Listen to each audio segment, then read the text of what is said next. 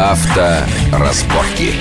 Итак, мы продолжаем. Мы обсуждаем э, с э, двумя научными сотрудниками Института экономики, транспорта и транспортной политики Высшей школы экономики их доклад, который представлен в правительстве, о том, что необходимо сделать для того, чтобы навести хоть малейший порядок на наших дорогах. Вот мы поговорили про агрессивное вождение, и остался все таки вопрос. Каким образом мы можем мотивировать э, сотрудников ГАИ, сотрудников ДПС, так как это сделано на Западе, чтобы они все-таки заботились больше о нашей общей безопасности, а не о своем, скажем так, благосостоянии. Вот как вот, э, ну, в Америке, почему? Вот, а если он там не одна бумажка торчит зеленая, а сразу там 20?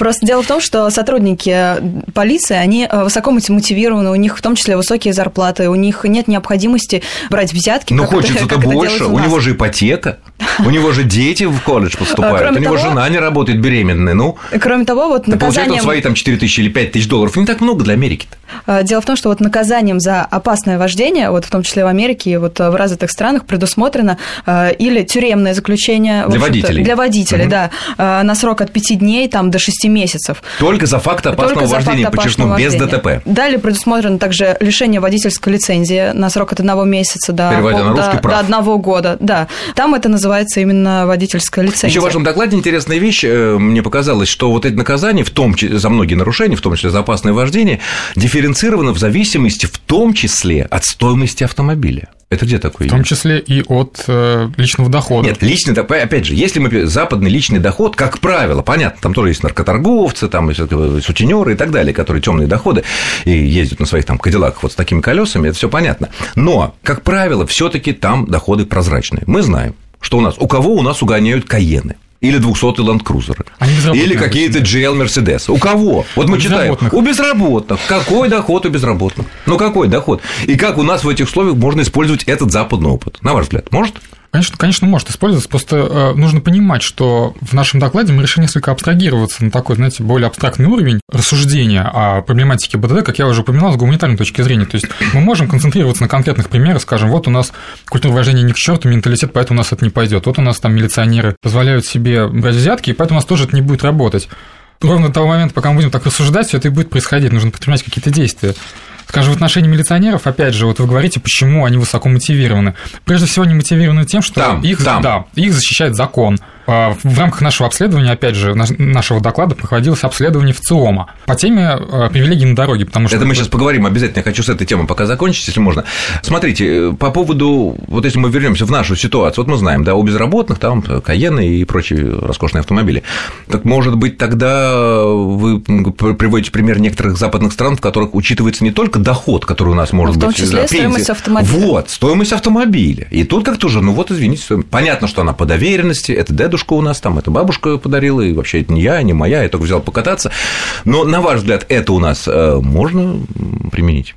Э, я думаю, не только можно, но это и нужно применить, потому что практика вот э, дифференцирования тарифных ставок, э, она, безусловно, необходима, и невозможно приравнять, сделать одинаковые как и штрафные санкции, применять и, скажем, в Москве, и там где-нибудь в глубине. Почему? У нас это сделано. Парковка в Москве 3000 рублей стоит, а не в Москве, там в Калуге стоит... Стоит первый это первый шаг. шаг. То есть вы считаете, что вполне можно развить этот западный опыт, что размер штрафа за одно и то же нарушение будет зависеть от стоимости автомобиля на котором оно совершено. Это как один из вариантов от стоимости автомобиля. Вот э, в некоторых странах, вот как вы сказали, это от уровня доходов, но опять же сложно проследить, у нас уровень доходов да, зачастую вот, ну, поэтому я и говорю. А автомобиль, он как а бы В некоторых вот странах это вычисляется в зависимости от количества иждивенцев, в общем-то, на вашем попечении, то есть, ну, как бы не работающих, например, членов семьи.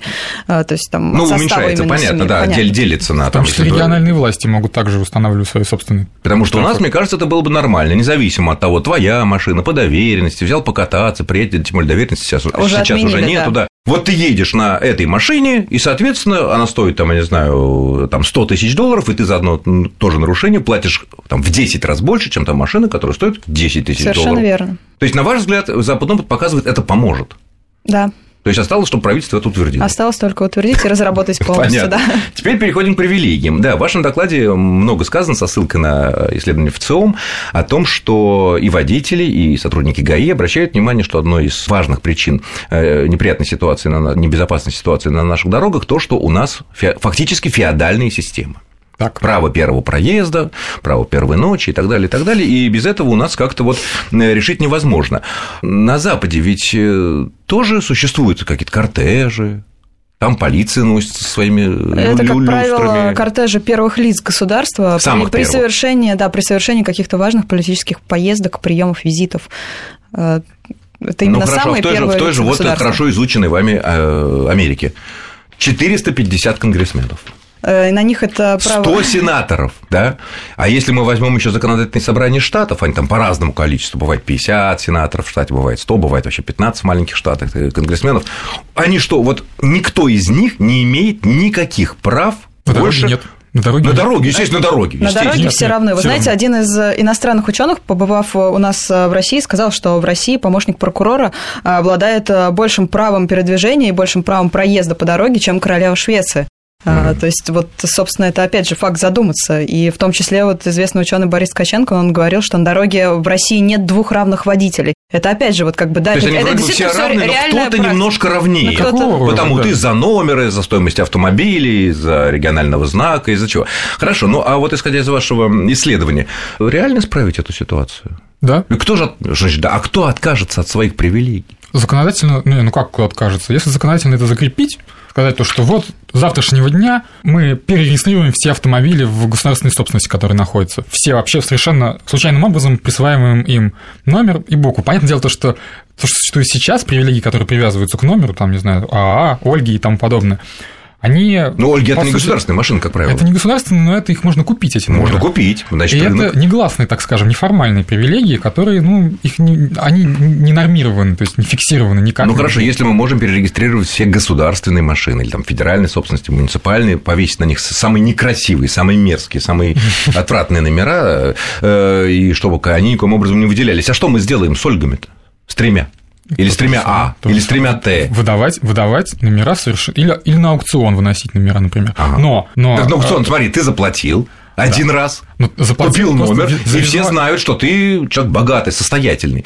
Правда, здесь обратная ситуация может быть, если все знают, что ты богатый, состоятельный, но вынужден был номер покупать, значит, ты такая дойная корова, ты такой причудливый человек, который готов отдавать деньги за циферки и буковки, вот, тебе нужен такого рода, вот, типа, грубо говоря, удлинитель, и тебя можно хорошо подоить на дорогах. Может быть, в этом выход?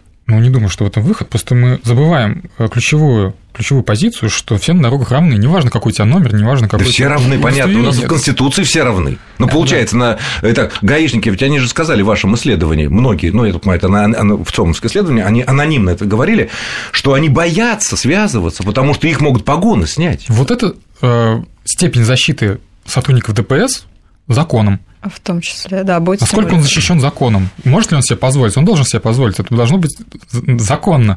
Потому что, ну вот, э, остановил он человек, он сует ему там Корочки, да. Если э, гаишник такой особо такой, сп- такой честный, вот как показано было у нас там в нашей Раше, такой Мгм, несчастный ходил, там, да, дети голодные сидели, жена тощая.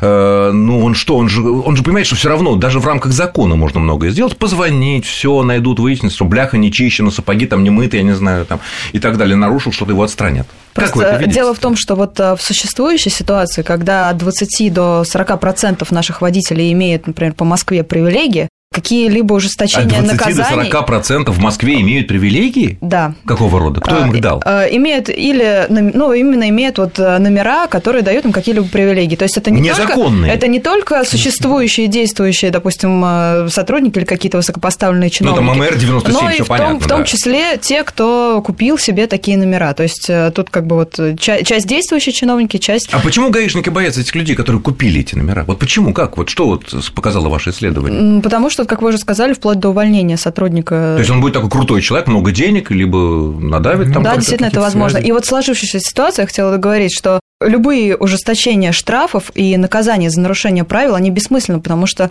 э, народу уже настолько надоела вот эта вот су- существующая, сложившаяся система VIP-привилегий на дорогах, то есть для кого-то проезд э, более, так скажем, э, свободный, чем для остальных граждан. В общем-то, все вот эти вот, опять же, вот вы вначале спрашивали, как удалось западным, там, Америке, развитым странам преодолеть, в том числе и снизить количество ДТП. И вот я отвечаю на ваш вопрос. Вот еще в первой четверти 17 века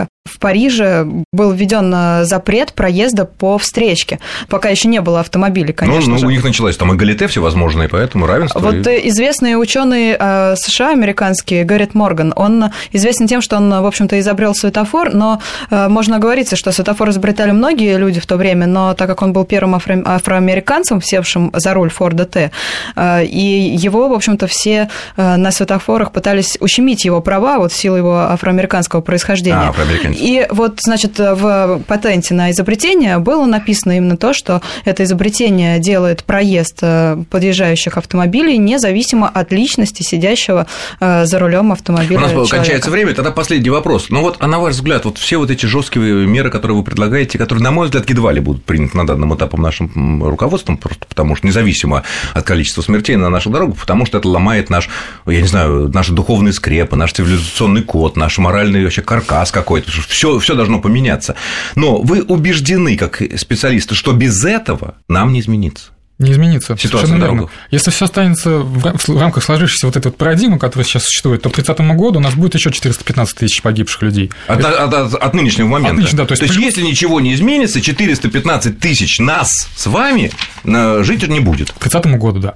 Ну что ж, э, конечно, это не самое радостное э, окончание нашей э, программы, но будем надеяться, что в правительстве все таки обратят внимание на этот доклад, пусть не все, пусть не сразу, пусть каким-то образом постепенно, но все таки подумают о том, как можно сделать, потому что опыт западных стран, как вот говорят эксперты, это единственный вариант, как это можно обеспечить. Полное равенство на дорогах, ну и агрессивное вождение, которое тоже достаточно опасно.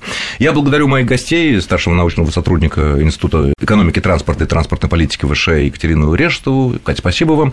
И научного сотрудника сотрудника этого института Егору Мулееву. Спасибо вам. Спасибо. Э, ну, а со всеми я прощаюсь до следующего воскресенья. Всего хорошего. Будьте осторожны. Давайте сами уже сейчас, без всяких там дополнительных штрафов, уважительно друг к другу относиться, потому что это дает нам некоторый шанс, что и к нам будут так относиться. Всего хорошего. С вами был Александр Злобин. Авторазборки.